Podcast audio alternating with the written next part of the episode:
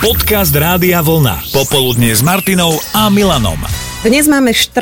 mája a kalendár nám pripomenul, že dnes je Svetový deň hypertenzie. Áno, aj vysoký krvný tlak má svoj deň, má zmysel ho pripomínať najmä v tejto dobe pandemických opatrení, keď sme všetci ako si takí háklivejší na rozčulenie a výbuchy. No ako týmto veciam predchádzať?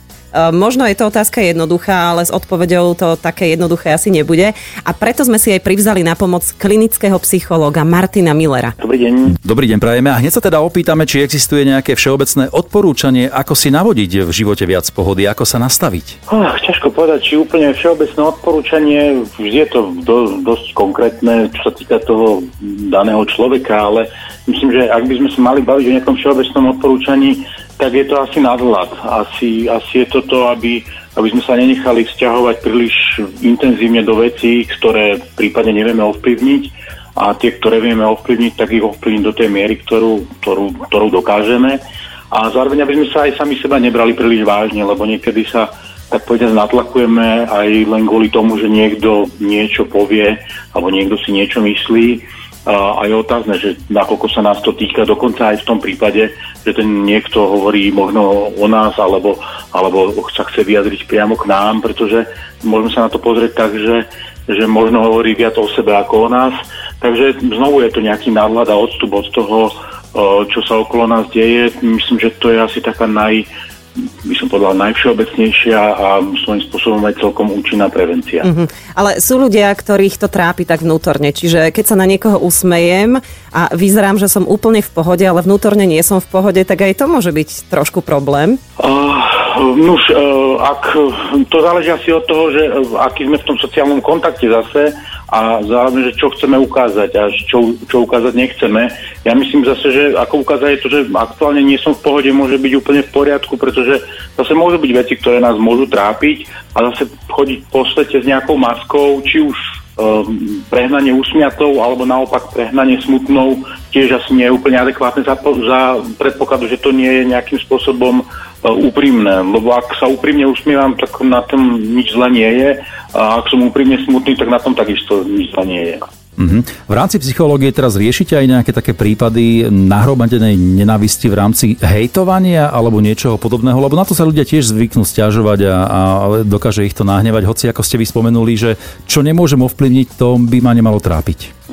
No, nemalo. To sa akoby ľahko povie, že nemalo by ma to trápiť, ale samozrejme, že nie je to také jednoduché. Ale naozaj niekedy ten odstup a to, to uvedomenie si, že že, že nakoľko je pre mňa možno dôležitý názor človeka, ktorého možno ani vôbec nepoznám, ktorý niekde napíše niečo na nejakej sociálnej sieti, že to je asi, asi také do, do, dosť dôležité v tom, v tom celom.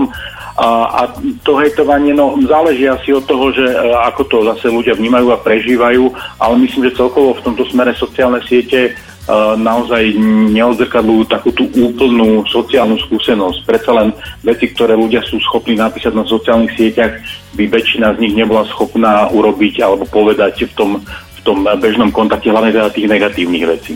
Mm-hmm. A vieme, no hovorili ste o tom, že neexistujú nejaké také všeobecné odporúčania, že čo robiť, aby sme sa udržali v tej psychickej pohode a mm, to isté sa opýtam aj o takých odporúčaniach, ako sa tomu možno postaviť, keď ma niečo rozhádže, rozladí, keďže viem, že ja mám, ja neviem, veľmi krátku zápalnú šnúru, že ma dokážu tie veci naozaj rozhádzať veľmi rýchlo, tak e, ako? Ako to vstrebať? Nádych, výdych 10 krát, toto funguje?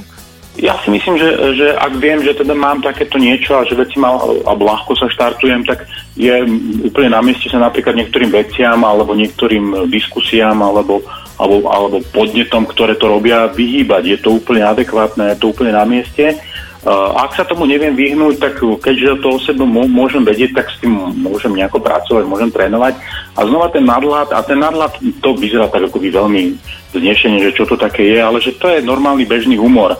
Humor je vynikajúci obranný mechanizmus, to znamená, že ak si dokážem urobiť uh, srandu sám zo seba, aj z tých druhých naokolo a nie je to zraňujúce, tak je to veľmi dobrý spôsob, ako, ako dokážem, dokážem prežiť. Áno, samozrejme vnútri pod tým môžu byť nejaké bolavé veci, ale nie nevyhnutne ich musím ukazovať každému a hlavne nie tým, ktorí by si s nich prípadne robili posmech. Takže ten nadlad v podobe humoru si myslím, že je dobrý spôsob zvládania pre kohokoľvek. No, budeme o to usilovať, aj tu my dvaja s Maťou strielame si jeden z druhého neustále. Ešte možno jedna otázka na záver. Máte pocit, že treba teraz ľuďom pomáhať viac v psychickej oblasti v rámci týchto pandemických opatrení, alebo teda akým spôsobom komunikujete vy s pacientami? Online alebo bolo to doteraz e, hlavne online, teraz už znovu sa teda začínajú veci uvoľňovať a začíname sa stretať aj, e, stretávať aj, aj osobne. Um, je to veľmi rôzne, akože väčšina mojich akoby bežných klientov až nejako extrémne neutrpela týmto celým, skôr sa im tak ako ten život zastavil pauzou. Uh, veľa vecí, vlastne veľa tých problémov ako keby ostalo v takých odložených, pretože sa neaktivovali vďaka tomu, že tí ľudia povedzme nechodili do práce alebo sa nevyskytovali tých problémových zónach.